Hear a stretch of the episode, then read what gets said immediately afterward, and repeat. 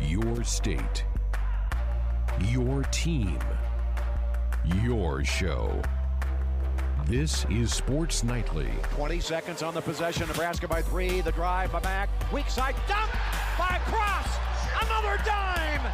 Dropped beautifully by Cam Mack into the hands of Kevin Cross. Cross has played magnificently. Now, let's check the pulse of Husker Nation with your hosts, Greg Sharpe and Nate Rohr. Yep, you've got us on a Friday night. We're glad to be here with you. Congratulations, you've survived another week. Another weekend is upon you. We're going to have some fun over the next three hours. We're going to be monitoring some action at the Devaney Center as the duel between the Huskers and the Penn State Nittany Lions just underway. We had Mark Manning on last night. He called Penn State the Alabama of wrestling.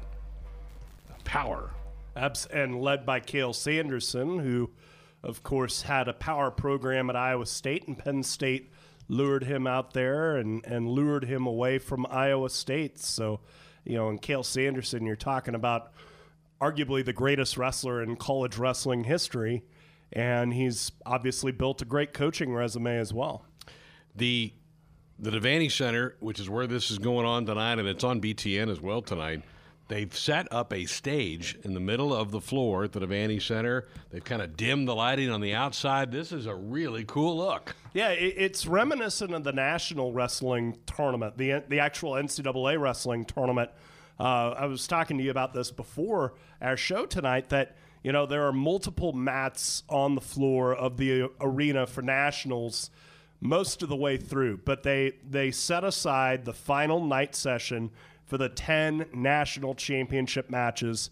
And before that, they clear the floor of all the other mats. They put the one mat up on a riser, and they do the same thing with the lighting where it's all focused on the one mat.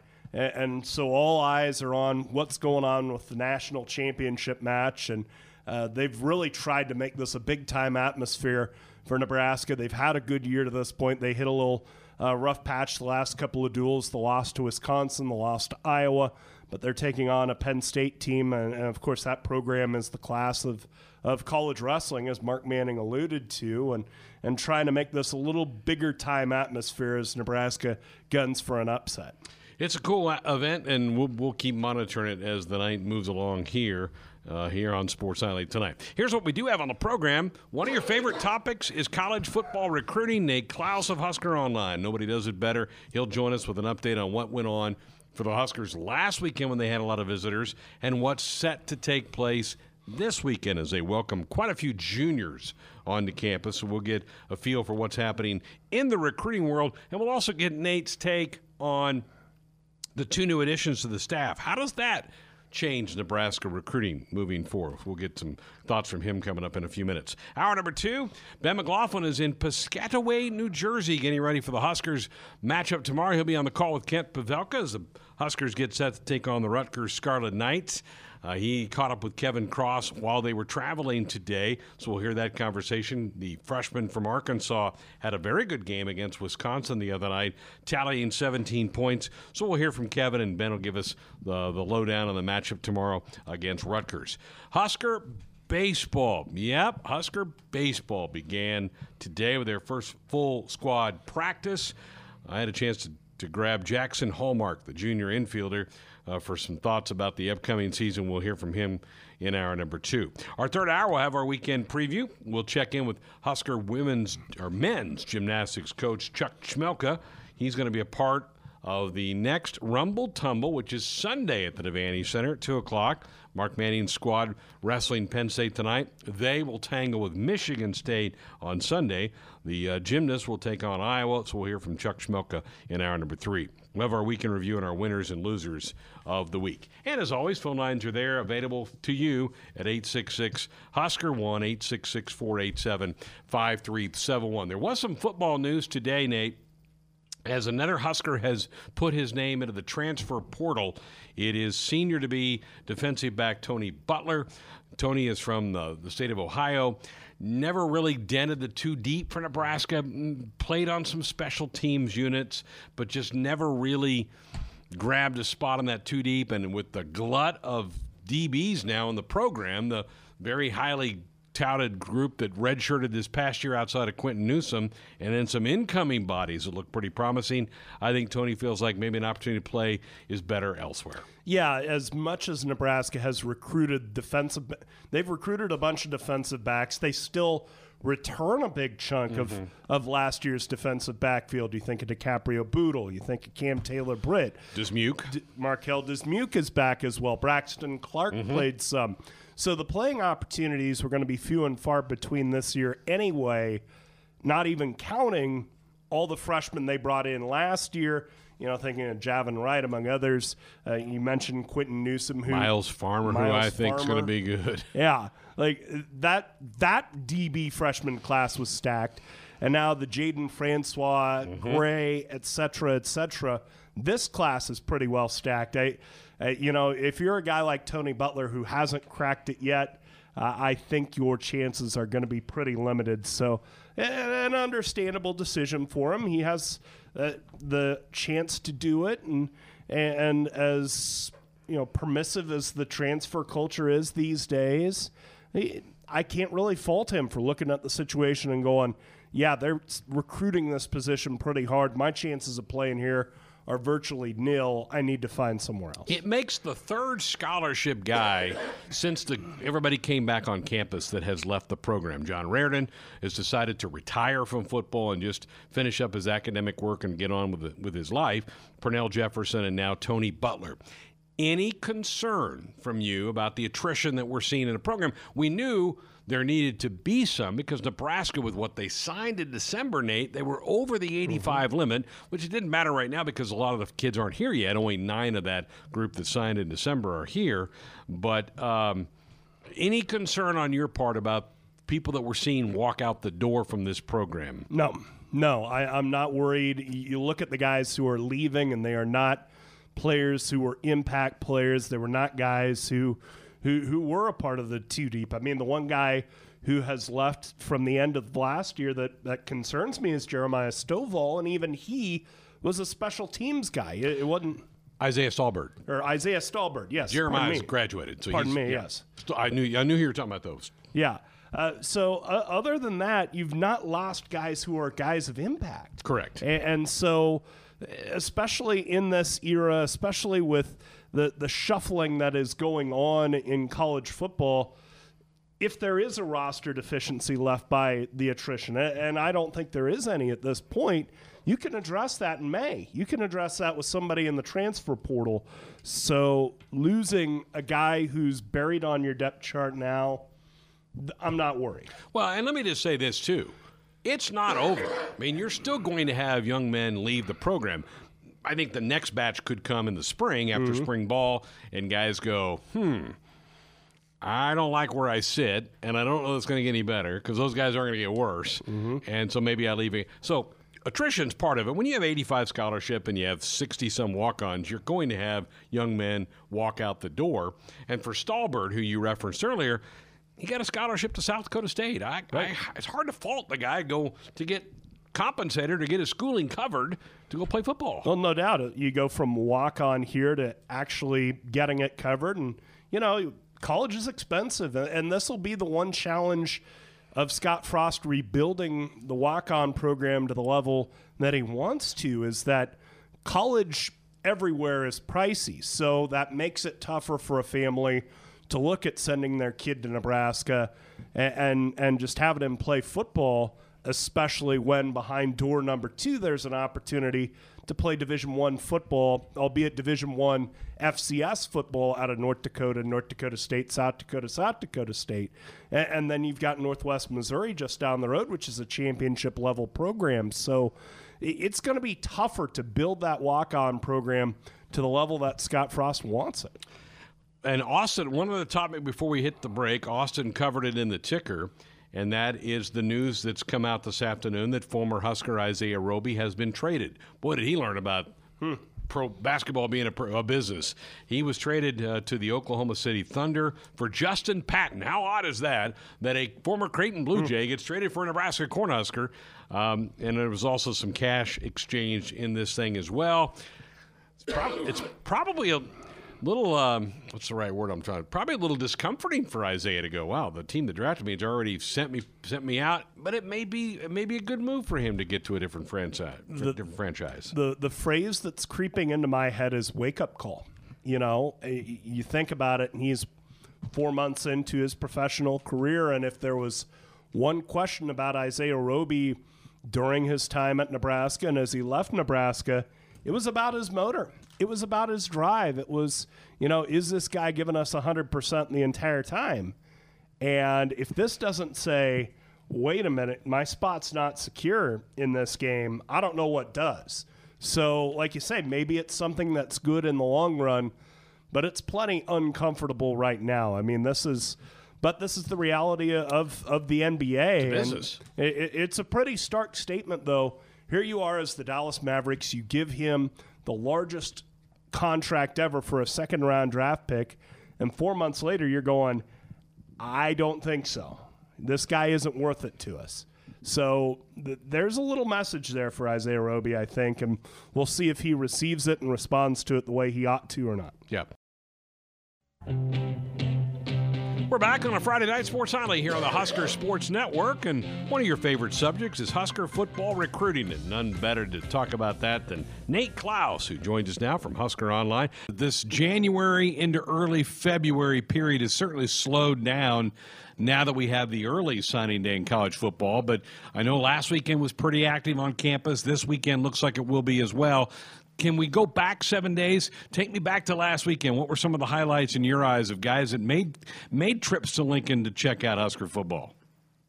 Yeah, you know, it's January's really changed so much, Greg. It's uh, you know, instead of trying to lock down your signing class and, and keep the kids that you you've had committed and trying to to secure commitments from those last remaining guys before signing day, now it's all about turning the page to that next class. And Nebraska had a number of their top uh, 2021 targets on campus.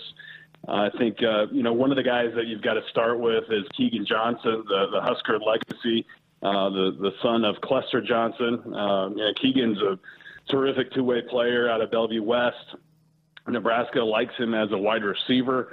Um, you know, and, and, he had an opportunity to kind of be one of uh, just a handful of underclassmen to to make it to campus and kind of have you know, a full day of, of personal attention with the coaching staff, a lot of one-on-one time with with a lot of the coaches, including Scott Frost, and um, that was highly productive. You know, Keegan already has offers from the Huskers and uh, Iowa, Iowa State uh, is getting attention from you know, Kansas State, Missouri, Minnesota, uh, a number of other Big Ten schools. So, uh, you know, this is a, this is a, a player that I think you know, obviously you uh, you have to lock down the best ones in your state, but uh, also, with him being a, a, legacy, I think that adds a little bit more importance to it as well.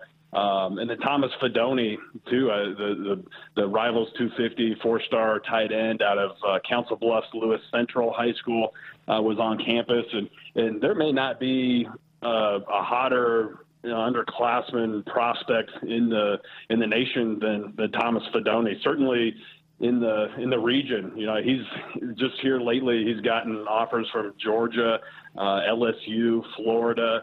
Um, you know, Penn State has come in. I mean, I mean, just schools from all over the country that typically don't recruit kids from uh, from Council Bluffs are, are coming in to offer Thomas Fidone, 6'5", 220 pounds, just a tremendous athlete, and somebody I think Nebraska looks at as as uh, you know, one of those pieces that they may be missing on their roster. They don't have too many big, tall, athletic pass catchers that can also stretch the field, and um, and that's what what Fidone kind of brings to the table. And they're positioning themselves extremely well uh, there with Fidone, and um, you know, I think that's that's really a player to keep an eye on, along with Keegan Johnson. Uh, Devin Neal's a running back out of Lawrence, Kansas, uh, that already has an offer that was that was on campus. So, I mean, there was probably about seven or eight really high value targets that were on campus, and um, and like I said, it was really productive. Those guys, you know, anytime you get an opportunity to spend a lot a lot of time with the coaches, but also a lot of time with one another, and with most of those guys being um, somewhat familiar with one another since they're all kind of from the region. Uh, I think that allowed them to kind of create a bond and or strengthen bonds that they already had uh, with each other. That's something that should pay off down the road, I think, for Nebraska. Okay, that was last weekend. Let, let's let's move now to this weekend. What what activity do you expect? Who do you expect to be on campus here this weekend that that fans should know about? Yeah, there's a lot of guys that are making it to campus this weekend. Um, you know, probably between 35 and 45 underclassmen are going to be uh, in Lincoln. Um, and once again, you know, kind of similar story. A lot of a lot of regional talent, uh, which is always something that, that we hear the coaches talking about, whether they're in-state players or within that 500 mile radius. You know, you, you uh, Nebraska has to kind of lock down or try to get as many of those top high high profile targets uh, from within the region uh, as they can. And um, you know, I think that one of the most important players that's going to be on campus is T.J. Bollers uh, who's the, the highly ranked four star outside linebacker uh, from uh, Tiffin, Iowa. Um, actually, is a Hawkeye legacy, but uh, right now I, I think it's it's Wisconsin and Nebraska that are right at, at the top of his list. This will be his fourth or fifth visit to Lincoln here in the last eight months or so. Um, and, and, the Huskers have done a tremendous job. Erik Chinander, especially, has done just a great job recruiting TJ Bollers and his family. Um, and, and I think it, it kind of goes along with a common theme. There's an awful lot of talent in the state of Iowa this year. And, and Chinander has done a tremendous job positioning Nebraska very well with a lot of those guys. Um, and so I, I think this is a big weekend here for Nebraska to maybe, um, you know, make a, make another move, uh, climb up his list a little bit more. I think that we'll also be seeing him scheduling uh, an official visit back to Nebraska, whether that's this spring or earlier in the summer, uh, to be determined. But uh, certainly, I think the Huskers will get an official from him. Uh, Jeff Bowie is a defensive end out of out of uh, Iowa that's going to be on campus. Another one of those Iowa kids that's been been here several times. Uh, that that uh, you know Nebraska continues to to impress him. Uh, and obviously, you know, anytime those guys are, are making multiple trips uh, to Lincoln, I think that's that's a very good sign. And and once again, they all know each other. Uh, these these are these are kids that are very familiar with one another, whether they they've met each other or hung around each other when they're visiting Nebraska, or you know even other schools. You know, uh, there's there's a lot of common offers amongst all these players within the region, uh, whether it's Nebraska, Iowa, uh, Wisconsin, uh, Northwestern. Um, you know, a lot of lot of uh, Big Ten and, and even some some Big Twelve flavor um, in there, in Missouri too. So uh, I, think that you know those are two guys on the defensive side of the football uh, that are that are you know big targets for the Huskers, very important. Um, you know, and even some local kids. You know, uh, uh, Heinrich Haarberg out of uh, Kearney Catholic is a, a really interesting quarterback prospect. 6'5", 195 pounds, extremely athletic. Uh, but also has a pretty live arm too, uh, and he's a he's somebody that Nebraska's really taken a close look at, and and uh, you know, depending on you know what they see out of his arm, uh, I think they'd like to see him throw in person uh, here in the spring or maybe in the summer camp. But he's somebody that you know could be in line for an offer down the road. So another you know in-state guy to kind of keep an eye on. Nate Clouse is with us from Husker Online. We're talking to Husker football recruiting. A lot of folks going to be on campus this week for Nebraska. Uh, the two new changes on the staff. Analyze that from a recruiting standpoint with the additions of coaches Lubick and Dawson now. Yeah, well, we, we're, we're somewhat familiar with Dawson, obviously, uh, since he was here uh, when when the staff initially came from Central Florida, and what he brings to the table as far as recruiting is is a lot of ties to the Northeast, uh, specifically the New Jersey area. Um, and, and, you know, he played a large role in, in helping Nebraska get their foot in the door with Rahmir Johnson. Uh, but he also is, you know, proved his worth, I think, with a lot of the defensive linemen. Um, you know, he's heavily involved in recruiting uh, or, or, establishing a really good relationship with Nash Hutmacher uh, that just signed with Nebraska in this 2020 class. Uh, but also guys like Ty Robinson uh, in that 2019 class, uh, Mosai Newsom, um, you know, Brant Banks, uh, he was he was uh, heavily involved in that one. I mean, there's there was about five or six guys in that 2019 class that that Dawson was really, really involved with. Uh, but to me, uh, his his addition to the staff uh, it, it, really helps. I think uh, strengthen some of those connections in the Northeast, where where Nebraska I think would like to like to be able to maybe sneak one or two players out of that New Jersey area or um, you know the the surrounding area uh, every year. And so that's something I look forward to to seeing if he can continue to do that. Uh, and then with Lubick, you know this is somebody who uh, has recruited at a high level at a, at a number of different spots.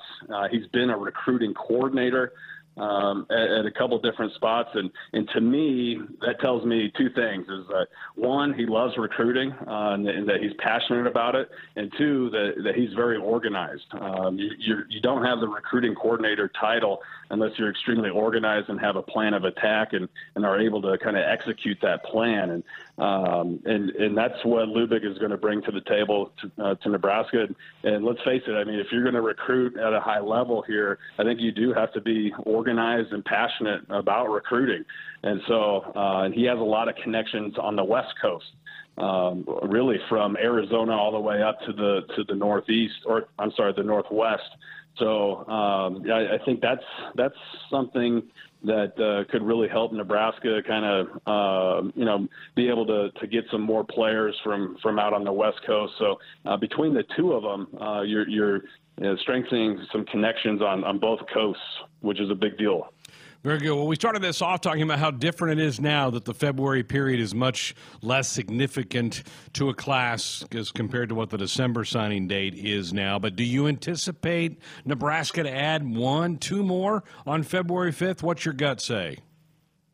Yeah, you know, I, I think if there is a, another, um, you know, if there is another signee um, or more additions, it'll probably be one. Uh, that's that's what my gut is kind of saying right now. Uh, Chris Drain is a is a really interesting athlete out of uh, Spanish Fort, Alabama, uh, that was visiting last weekend. Uh, had his official visit. He was. Uh, um, at one time was committed to LSU very very early on uh, in his uh, in his recruiting process, and then kind of backed off that decommit or backed off that commitment, and then committed to Ole Miss. And then after their coaching change, you know, he kind of he kind of stepped away and, and really started from scratch and wanted to reevaluate everything. And that's when Nebraska was kind of able to enter the picture with him. He was the uh, the Alabama 6A back of the year. And he does a lot of different things. He plays quarterback, running back, uh, slot receiver, uh, defensive back. You know, it kind of reminds me of uh, such a versatile player as kind of a, a Cam Taylor Britt uh, coming out of high school. So uh, he could play on either side of the football, but I do think Nebraska likes him as a slot receiver. Uh, so they, if they do uh, add one more, I think they they wouldn't mind adding another playmaker on offense. And and the other target that Nebraska seems to be uh, heavy on right now too is is Tanoh Tagawai uh, defensive end out of Idaho, actually, um, which is not necessarily a state that the Huskers recruit too often. But Tony Tuioti has a connection with uh, Tanoh Tagawai. Uh, he has visited already. Uh, he took his official visit there right before the dead period in, in December. Uh, has taken a couple other officials and is going to be making his decision here in the coming weeks.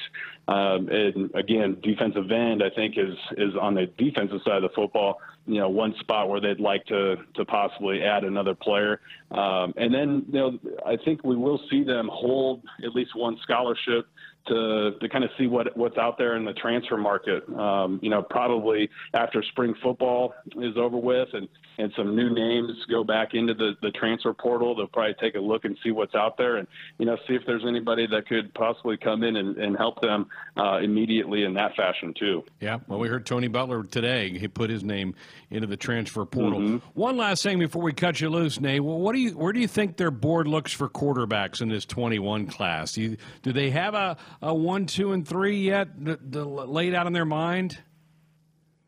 Yeah, you know that's that's I think is going to be one of the more fascinating positions to watch in this 2021 class because as we know, you know the quarterback spot has has been um, an area where they've recruited at an extremely high level uh, since they've arrived on campus. Uh, between Mario Verduzco and Scott Frost, they've landed um, basically every year they've been here. They've gotten the the guy that they wanted to get. Um, but you know, with that with that position, um, you know, there's only one quarterback on the field at a time, and so you have to make sure you're going out and getting the right guy, not only athletically that fits what you want to do on offense, but I think the mental profile of, of the guy that you're bringing in uh, has to be the right fit too, because they kind of have to know what they're walking into. Uh, that this is a, a highly competitive quarterback room, especially now that Logan Smothers and that 2020 class is on campus. So, um, you know, I think that we're going to see them kind of take their time and be very selective. Uh, with with the guys that they're going after. But uh, if I were going to name uh, a couple of the top targets, I would say Peter Costelli uh, is a he's a four-star quarterback out of Mission Viejo, California. Uh, he's already been on campus a couple different times, including a game this past fall, and is planning to make a return visit at some point this spring, maybe for the spring game. Uh, he, he's probably right at right at the top there, and then there's a, a, a kid by the name of Ty Keys out of Mississippi uh, that I know Mario Verduzco just stopped by to, to check in on not too long ago um, here over the last week or so. Um, you know, that's that's another name to, to really keep an eye on. And there's a couple other guys out in California that they're that they're keeping a close eye on, but they haven't necessarily pulled the trigger on, on an offer yet. But uh, like I said, I, I think that they're with the way their quarterback room is currently set up, they can you know afford to kind of take their time and make sure that they're they're going after the right guy athletically and and mentally um, and, and be very selective here. So, um, you know, normally you'd like to have a quarterback locked up, you know, as early as possible. But uh, I, I wouldn't be surprised if we don't see Nebraska, you know, w- without a quarterback commit, you know, at the end of the spring or maybe even closer to, to midsummer this year. Very good. Nate, great stuff as always. We appreciate it. Have a great weekend, and uh, we'll look forward to catching up with you soon. All right. You too. Thanks, Greg. Ben McLaughlin traveling for the first time this year with the basketball team. A little different trip than the last one you went on with these guys, right? Yeah, a little a little shorter. um, I think this one's going to be about I don't know thirty something hours, and uh, you know, you know nine or ten states as opposed to halfway across the world for thirteen days. So yeah, a little more brief, but I think my wife's okay with that. Well, uh, you know, this is a tough stretch right now for the guys. They've, they've dropped the last four. We had Coach Hoiberg in studio last night, and he said even even with the losses, he said he's really proud of the way this team has played and competed, and thought they did a, a pretty nice job against Wisconsin. And heck, it took 18 threes, right, for Wisconsin to beat Nebraska the other night. Yeah, and I think you know when you when you and we've been talking about this all week. You know, you start to lose a bunch of games in a row, and you wonder you know, what what's the psyche of the team? And you know, being around these guys today and around practice some this morning, you know, they're, they're in a good spot. You know, they're they're still having a lot of fun with each other. They're enjoying themselves. I think, you know, the newness of this whole deal is is still prevalent. You know, in terms of them getting to know each other and just enjoying spending time with each other. Um, you know, for a lot of these guys, you know, they've never really been at a place like Nebraska before, whether it be you know, a transfer into the program or, you know, one of these freshmen, you know, this, this is still all pretty new to them. So I think that that's, that's something that is, you know, it, you need a reminder of that, that this is still pretty new. And even though these guys have played, you know, half their season, that's, that's really not that much time. So the attitude is good. And, you know, the, I think the spirit is still good. And, and as long as all the stuff off the floor is in a good spot, you got to like their, their chances to come out and play hard uh, and give it their all for 40 minutes on the floor. If you're having problems away from the court, it's going to translate, but I think it's translating for the better. Yeah. Well, one of the guys who certainly had a, a, a shiny moment for the season on tu- on Tuesday was Kevin Cross, the freshman from Arkansas who popped in 17 points. And I know you had a chance to catch up with him earlier today. Yeah, after practice, I was able to talk to Kevin, and he's he's going to be an interesting piece to this team moving forward. And uh, obviously one of those guys we are just talking about that this is so new for him and just started out by asking him what it's been like so far playing in the Big Ten compared to maybe what he thought it was heading into it. Uh, I love the competition. This is something that you were preparing for uh, to come here and play and play against this type of competition. What's been the biggest adjustment for you, you know, compared to what you've been playing with growing up to, to what you're dealing with right now? Uh, we're undersized. It's a massive size in the Big Ten. Um, pretty much we're smaller than every team we play every night. You and Ivan are having to, to play down low quite a bit, and you're both figuring this out for the first time. What's it like going through this with him? You know, because it's all new for him too. Uh, I want to say it's just a learning thing uh, because we're so young and we're still freshmen. What's what's been the things that you guys kind of talk about specifically on the defensive end of what you have to do when you are so undersized? Uh, kind of denying the post, uh, playing in front of the post, not letting them catch it too deep. And then film study comes into that as well. What's that process been like? Learning how to watch film, what to watch for, and how you develop a scouting. Uh, watching good cutouts, I guess. Uh, not not not letting them catch it too deep, like I said. Yeah. And when the coaches go through that with you, what's something that they what what they see like you, have had to develop into your game. You mentioned you know just denying it, but when, when, you're going through it, how do you how do you find what to watch for? You know, with never, never watching film before. Uh, uh, most most players like to catch it off an angle, so we try to cut off that angle defensively, Doc has been kind of the, the ringleader there. What's it been like learning from him and, and the message that he preaches, not to just to you post, but to everybody? Uh, it's a new thing for everybody. Uh, everybody's getting getting adjusted to it, I guess. Playing Rutgers, uh, again, this is a team we've already seen before. What did you learn from that first matchup with these guys and probably made the film study a little easier this week with a team you've already seen? They're uh, pretty physical. Uh, they got Ron Harper, he can shoot the ball pretty well. Um, and then going on the road. This is something you've had to do a lot in the last few weeks. What's that been like for you? Just traveling to all these places and, and getting ready to play uh, with teams that are rooting against you. Uh-huh. I think it's pretty good. Uh, we get to fight a little adversity on the road, I guess. And then team bonding too. You know, your guys are still coming together. How has that part gone of just getting to know one another and getting comfortable with each uh, other? It's pretty good. They switch up the roommates every time we travel, so it's yeah. Well, how's the body feeling right now, man? Uh, this is a lot of minutes and a lot of banging yeah, for you. I'm kind of breaking down. Uh, I'm about to go get ice right now. Kevin, thanks for stopping by, man. Good luck this week. Thank you. Thank you. Kevin Cross, Nebraska freshman forward, with us earlier today uh, before we uh, jumped on the plane east to Piscataway. Uh, interesting player because he does a lot of different things, and you know probably playing undersized, and not probably he is playing undersized having to guard the five, but I think this is going to make him better in the long run. You know, the physicality of this league, night in and night out, and you know, having to develop all the parts to his game, it's going to make him a, a, a all around very complete player. I think. You know, Ben, and you and I talked about this a little bit last night that next year you're going to have Derrick Walker eligible, who's going to be a legitimate post guy, and maybe maybe Kevin then can slide to a position that maybe fits him a little bit better. I think I think he's got a chance to be a pretty solid player in the Big Ten, and getting some bigger bodies on the roster that can maybe make him play more on position instead of out of position would certainly help.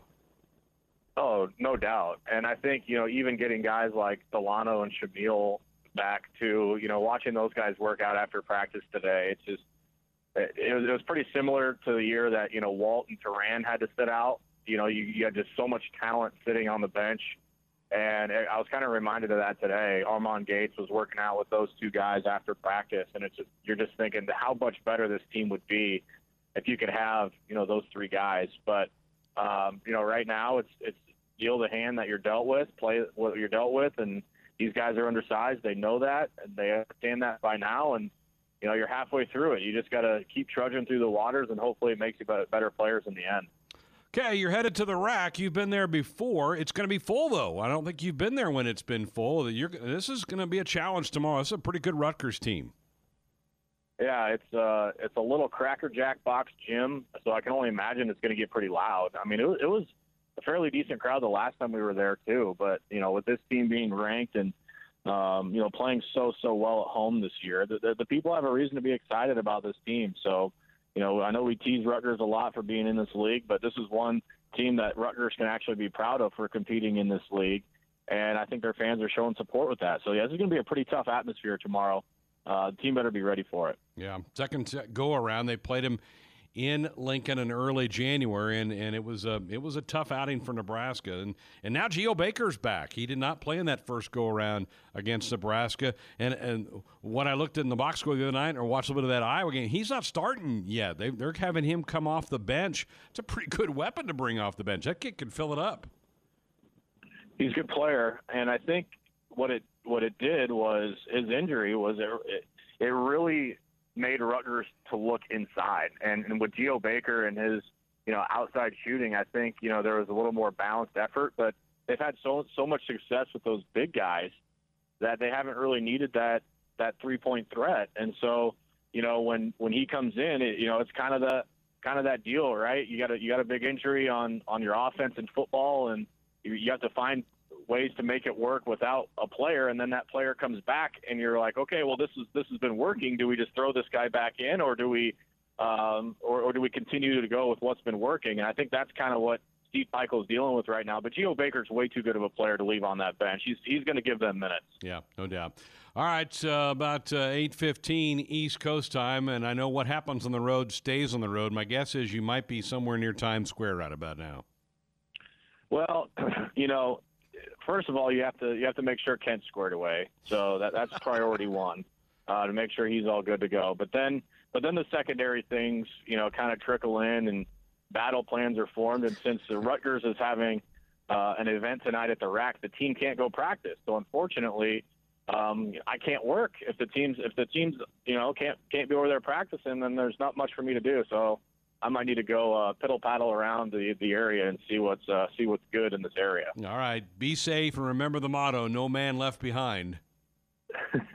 we have a buddy system in place. I think. Uh, you know, we, we've got buddy systems and we've got battery packs for phone chargers, so we, we should be in good shape. All right. Have fun. Ben McLaughlin joining us on our Sports Signing Hotline, brought to you by the Woodhouse Auto Family, bringing you more choices in brands, locations, and service. Experience the difference. Purchase with confidence. This is Woodhouse. It's it's hard for me to imagine that I'm calling Rutgers a good basketball team, but they are a good basketball team. Steve Pikiell's done a great job there. He Coach of the year. Yes, yes, he is. I you know if you stop the tape right now, Yeah. we'll see how the rest of the year goes. But if you stop the tape right now, I don't think there's any question.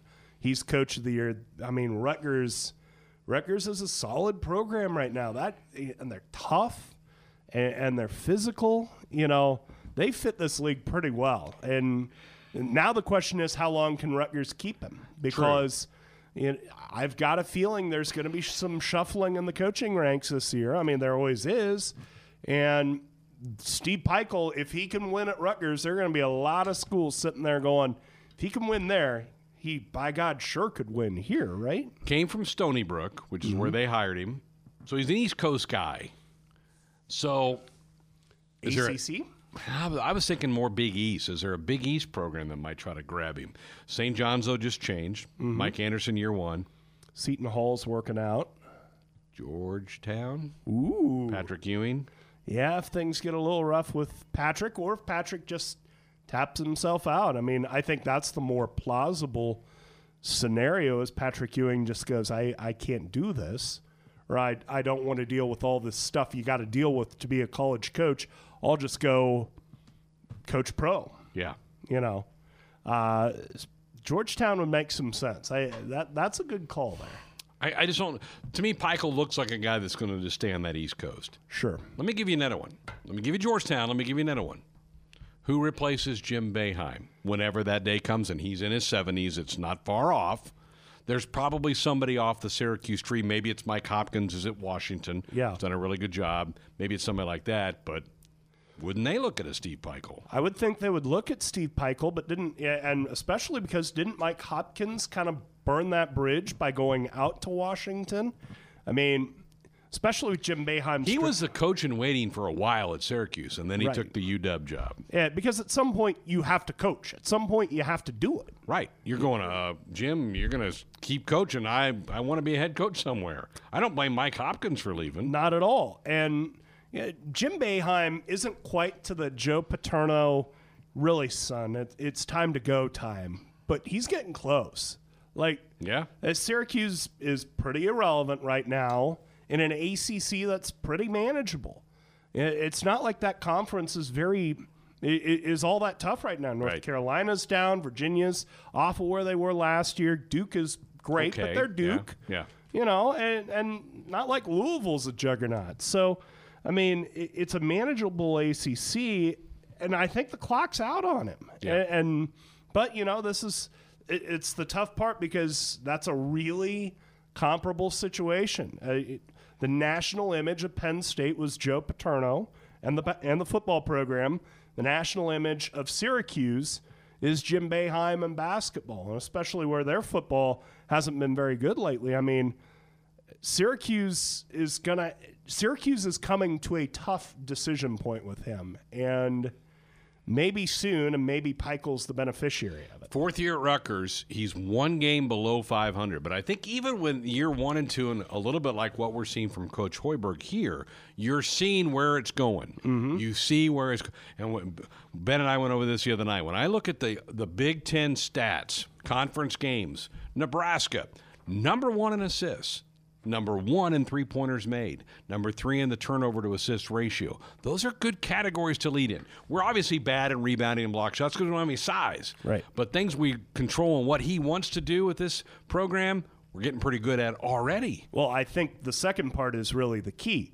It's what he wants to be good at. It's what is important to Fred Hoiberg anyway. His vision for how basketball is going to be run. So the the fact that he's already been able to install those parts, now it's bringing the rebounding and, and that to a passable level. Right now, it's not there yet, but it you know you, have faith that he can get it there. So. I mean, those are good signs that, that Fred Hoiberg is taking this thing in the right direction. I'll tell you something else. The way this team continues to fight. Right. I mean, they've dropped four games in a row. They, they've struggled lately. It's been tough. And, you know, it's not like these guys have a great loyalty to each other because they were thrown together this summer.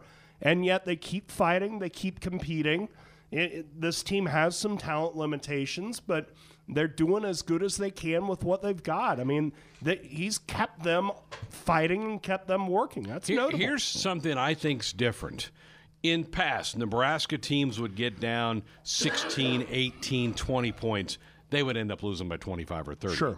That's not happening with this group. They get down 18, they fight back, they get it inside of single digits and kind of scare the other team. Now, they don't have enough to finish it off. At least they didn't against Wisconsin or even the Northwestern game a few weeks ago or at Ohio State where they were down big. They, but they got it back to 12 at the end of the game. That shows that they're still playing really hard for Coach Hoiberg. Right. Uh, He's he's kept them in the right direction. He, he's built that culture of competition. We've heard about it so much with football too that you know it's important to continue to fight even when you're down and even when it's not going to make a difference between winning or losing because down the road it will and, and and so they've shown an impressive amount of competitiveness and fight and want to in the early part of the Fred Hoiberg regime. double digit underdog uh, tomorrow. I don't like this matchup for Nebraska because Nebraska's weaknesses are certainly Rutgers' strength. Mm-hmm. So I think it could be a tough game. I thought Nebraska could hang in there the other night, and they did, really. And if Wisconsin doesn't go crazy and make 18 threes, Nebraska might have won that game. They had, they'd ha they would have had a shot, but yeah, this is not a good matchup for Nebraska, and it- you know, especially where Rutgers is going to be playing at home, and it's going to be an energized home crowd. And Ben mentioned it; that's a small Yeah, building, yeah. so eight thousand there is going to feel like fifteen thousand most places. Right, yeah. So it, it, it's going to be a big ask for this program to go out to Rutgers, who's playing well, who's a bad matchup for them, and find a way to win. Believe it or not, Husker baseball began today. First full practice with Will Bolt and the guys. They've had some individual workouts the last couple of weeks, but this was the first full team practice, and so a lot of media folks out there taking some pictures. Will Bolt had a little media session, and I had a chance to sit down with junior infielder Jaxon Hallmark and asked him if he's ready to go. Oh yeah, I'm ready. Let's start with your health. I know you've had some wrist problems the last year plus. Where are you at with all that? You know, uh, I'm not 100% yet, but I think I'm getting pretty close. Surgery's done. Just doing rehab right now, and I'm practicing full go and just hoping that the strength comes back and I'll be ready to go first day. How different is it around here without Coach Erstad and now Coach Bolton and this staff? You know, it's weird not having Erstad. I mean, there's been people that like accidentally say like, "Oh, Coach Erstad," whenever they're talking about Bolt, but it's because they're such similar coaches. I mean, they both love baseball. They really want to win. They demand respect, and they demand respect for the game, and you play the right way. So it hasn't been that much of a change. How motivated are you guys from the fact that you were a strike away from maybe having control of a regional, and then you sit back and you watch Michigan, who you beat three times, get to the championship game? That has to fuel you guys a little bit. Uh, it, yeah, I mean a little bit. You know, I'm trying. New thing I'm trying this year is I'm not trying to think about what has happened, because it'd be easy to say like, oh, if we get that last out, then we walk our way into Lubbock. We we could we could win that regional or we could win that super regional, and that could have been us instead of Michigan. Playing in the national championship. It's easy to say that, but we don't know. That's not the way the chips fell, and that's fine. I think this year we're just focusing on us. We see the task in front of us, and that's Baylor right now, and we're just going to focus up on Baylor. Does it show you though how close you guys are to being be able to compete at the highest levels? I think it does. I think there's a lot of guys on this team that know that we were right there last year, and I think we're even more prepared this year. So I don't think there's any person on this team that's worried about like, oh, we might not be good enough. Oh, we might not be able to make it that far. I think everybody on this team believes that we could go as far as we want. You know they're on the schedule again. Oh yeah. Be ready for that one. Last year, you played everywhere. You were in the outfield, you were in the infield. It kind of late in the season, it seemed like you found the home at second base, and, and by all accounts, that's where they're going to start you. You okay with that? Oh, I love second base, but honestly, wherever they put me is fine with me. What about where do you want to hit? Where do you spot in the lineup that you would prefer to be? I mean, it'd be nice to hit like lead off, but I mean, honestly, I don't care if I'm in the lineup. If it's one through nine, I honestly have I don't care at all. As long as I'm playing, I don't care. How much work have you guys been able to get in since you got back from from the holidays? And then obviously it's they're snow on the ground. You're not probably gonna be outside for a while. How, how much does that hinder you guys? You know, it doesn't. I've been here for two years now. This is my third year, and we've never been able to practice outside before we go to our first weekend. And the last two years that I've been here, we've started off hot the first weekend. Like I think I I don't people think it's like people say it's like oh it's tough you don't get to go outside and practice but honestly I think it's a blessing in disguise because when we hit the field that first game it's the first time we're on the field and we're like rabid dogs we're ready to go. Yeah. I mean I'm we have great facilities in here. I mean there's nothing we can't do. We can go into the Hawks and we can take pop, pop flies if we wanted to. We can come in here and we're going to hit live today off of batter or off of pitcher. Like it's not that big of a deal. All right, everybody's familiar with a lot of the names on the team. You, the Mojos, the Polinskis. Give me a name or two that's caught your eye from some of the new guys in the fall, or what you've seen here in workouts the last couple weeks. You know, there's two guys that have caught my eye this year, and they're both freshmen. It's uh, Leighton Banjoff and Luke Boyton. They're both guys that are coming in from high school, and I didn't really know who they were coming out of high school, and they got here and they caught my eye right away. The kids can swing it, and they play the game hard and they play the game fast and they're not afraid when they get in the box.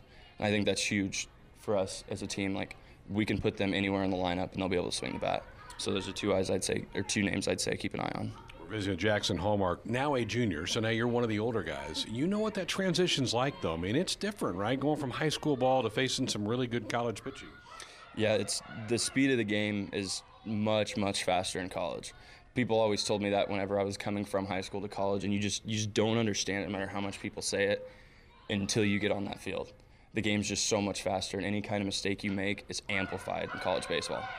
So, I mean, if we can just teach them to like breathe, take it one play at a time, I think they're going to be fine.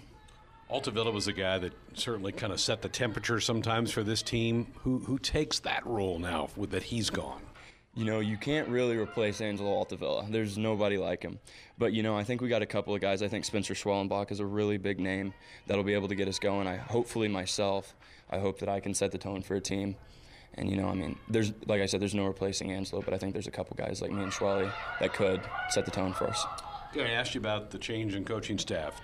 Do you notice any change in, will fans notice any change in the style of play? Some things that you may do differently offensively than you did previously? You know, I think there's going to be a lot more emphasis on run production as opposed to just swinging the bat. Mm-hmm.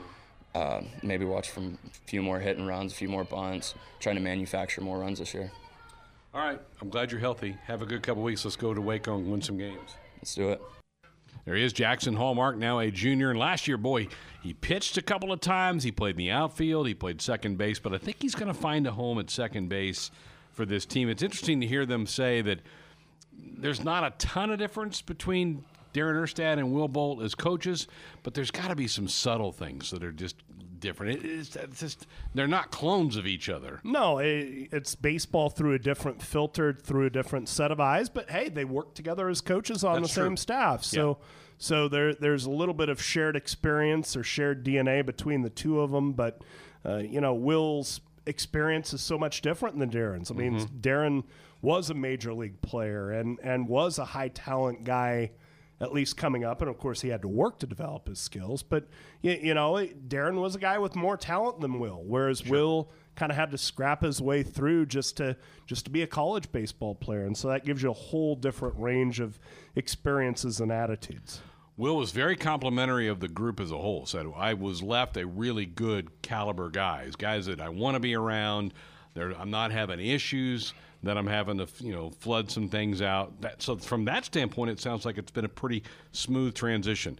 The question marks, obviously, with this team, is you replace all three weekend starters. That is, I mean, not that you can't do it, but that's that's why there's a lot of uncertainty about where this team can go. Right. It, it all starts with your your, your weekend rotation, and it can solve a lot of problems for you if your weekend rotation's good. It can preserve your bullpen.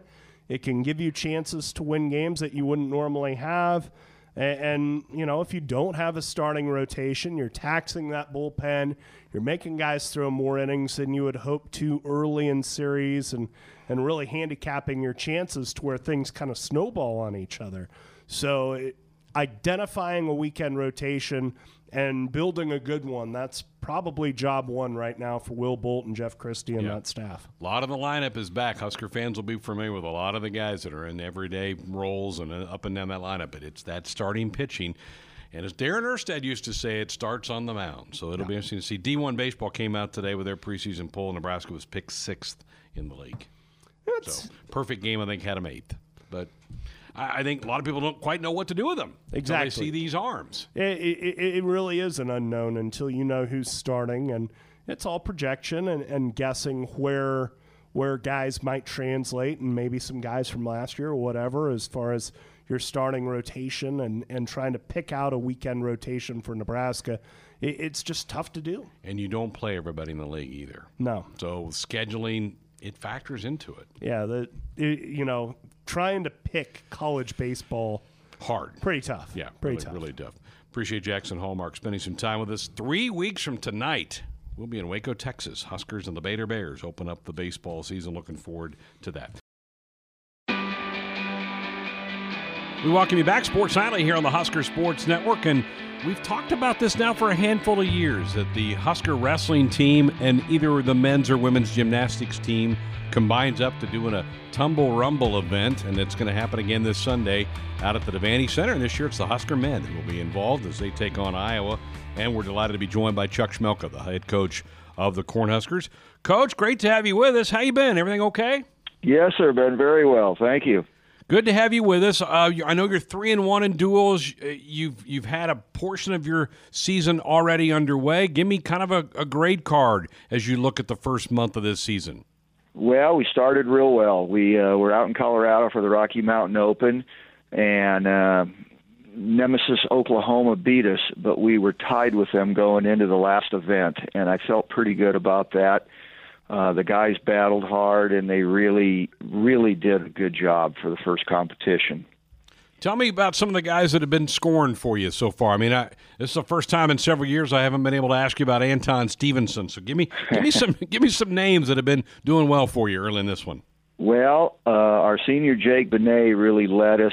Uh, he did a great job. Uh, other captain uh, Zach Peters and Griffin Keeler were tough. They they all counted on two or three events for us. Uh, and then we had a couple freshmen in the lineup that did a very nice job as well. Um, and I can't forget Charlie Giles. He yeah. won the pommel horse, and that was really exciting. He really put together a beautiful routine. So we were pretty steady all through the the entire meet, and with you know top to bottom in ages. So it was it was it was good. You've been you've been hitting the number 403 in your team scores on a handful of your meets. Is that is that the ceiling, or is there more in this team as you look at this? Oh no, there's more. But after watching some other teams compete these last two weeks, uh, there were many in the 300s. So uh, staying in the 400 is our goal for this coming weekend, and hopefully, uh, you know, we have the third highest score right now in the country. So hopefully, we can move up from that. All right. So you've had a few weeks off since that Rocky Mountain Open, and then you've got Tumble Rumble coming up here on Sunday against Iowa.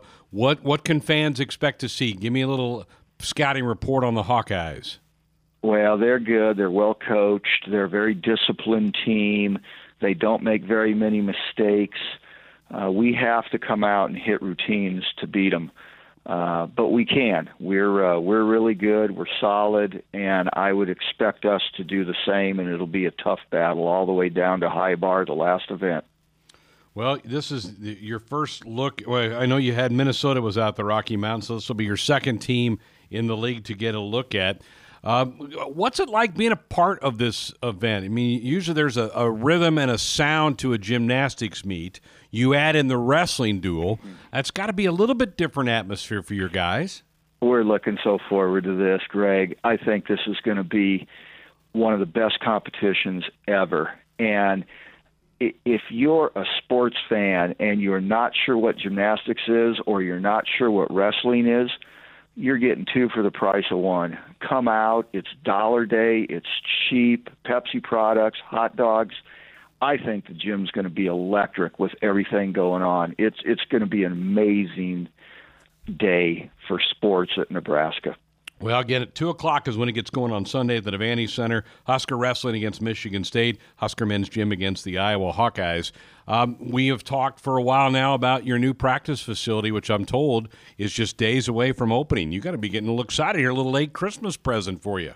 Oh, we can't wait. We just peek out the window and look in there. It's so beautiful and oh, just you know all the equipment we're going to get for it, just how it, it's going to make training more safe, more efficient. Uh, should help in recruiting immensely.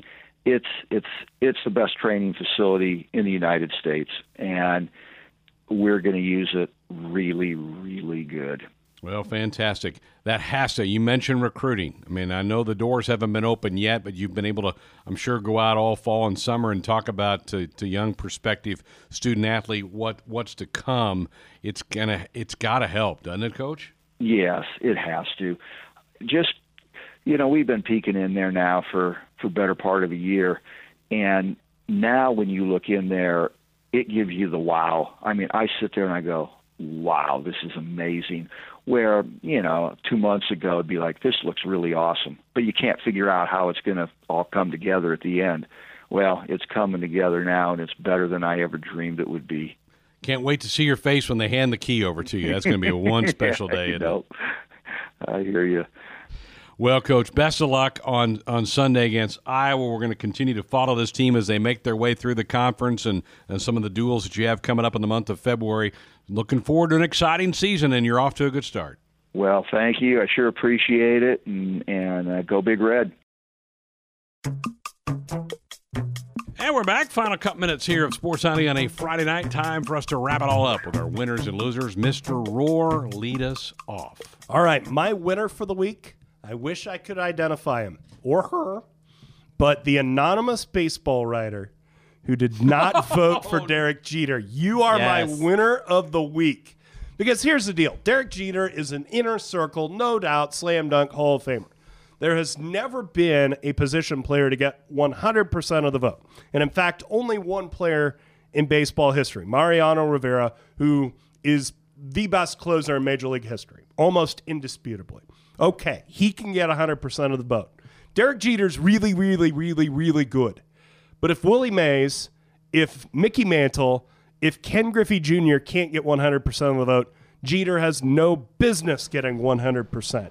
You good with that, Josh? One hundred percent agree. We talked about this the day that the that this the uh, inductees were announced, and Nate Nate was very passionate about his case. But I, I agree one hundred percent, and he laid it out very well. If you're if I mean he's a great player and for sure a Hall of Famer, but it's you know you got to bring him down a level. He's not the greatest player of all time. Let's let's be real here. No doubt. I mean, there were a lot of those Yankees teams where he wasn't even the best hitter.